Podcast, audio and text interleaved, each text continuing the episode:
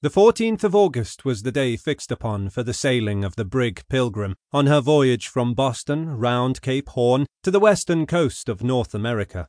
As she was to get under way early in the afternoon, I made my appearance on board at twelve o'clock, in full sea rig, with my chests, containing an outfit for a two or three years' voyage, which I had undertaken from a determination to cure, if possible, by an entire change of life, and by a long absence from books, with a plenty of hard work, plain food, and open air, a weakness of the eyes, which had obliged me to give up my studies, and which no medical aid seemed likely to remedy.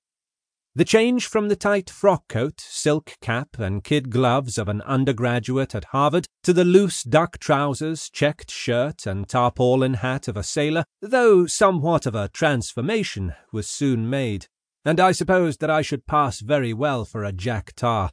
But it is impossible to deceive the practised eye in these matters, and while I thought myself to be looking as salt as Neptune himself, I was, no doubt, known for a landsman by everyone on board as soon as I hove in sight.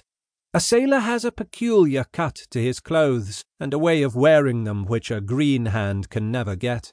The trousers tight round the hips, and thence hanging long and loose round the feet, a superabundance of checked shirts, a low crowned, well varnished black hat, worn on the back of the head, with half a fathom of black ribbon hanging over the left eye, and a slip tie to the black silk neckerchief, with sundry other minutiae, are signs, the want of which betrays the beginner at once.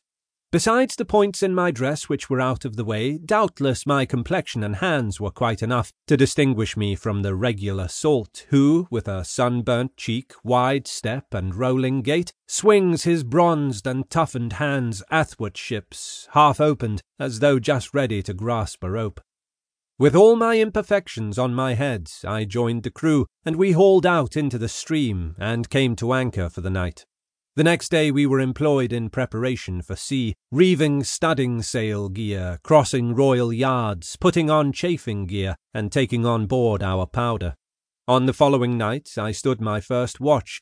I remained awake nearly all the first part of the night from fear that I might not hear when I was called, and when I went on deck, so great were my ideas of the importance of my trust that I walked regularly fore and aft the whole length of the vessel, looking out over the bows and taffrail at each turn, and was not a little surprised at the coolness of the old seaman whom I called to take my place, in stowing himself snugly away under the longboat for a nap. That was a sufficient lookout, he thought, for a fine night at anchor in a safe harbour, the next morning was Saturday, and, a breeze having sprung up from the southward, we took a pilot on board, hove up our anchor, and began beating down the bay.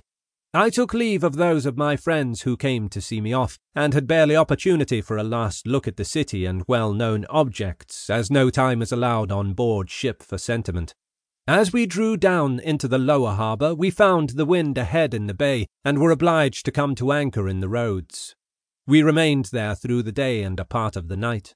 My watch began at eleven o'clock at night, and I received orders to call the captain if the wind came out from the westward.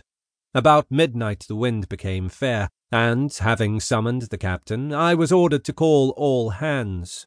How I accomplished this I do not know, but I am quite sure that I did not give the true hoarse boatswain call of All hands up anchor, ahoy!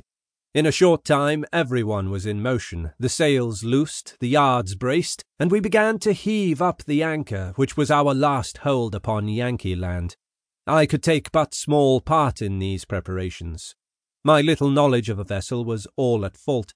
Unintelligible orders were so rapidly given, and so immediately executed. There was such a hurrying about, and such an intermingling of strange cries and stranger actions, that I was completely bewildered. There is not so helpless and pitiable an object in the world as a landsman beginning a sailor's life. At length those peculiar, long drawn sounds which denote that the crew are heaving at the windlass began, and in a few minutes we were under way. The noise of the water thrown from the bows was heard. The vessel leaned over from the damp night breeze and rolled with the heavy ground swell, and we had actually begun our long, long journey. This was literally bidding good night to my native land.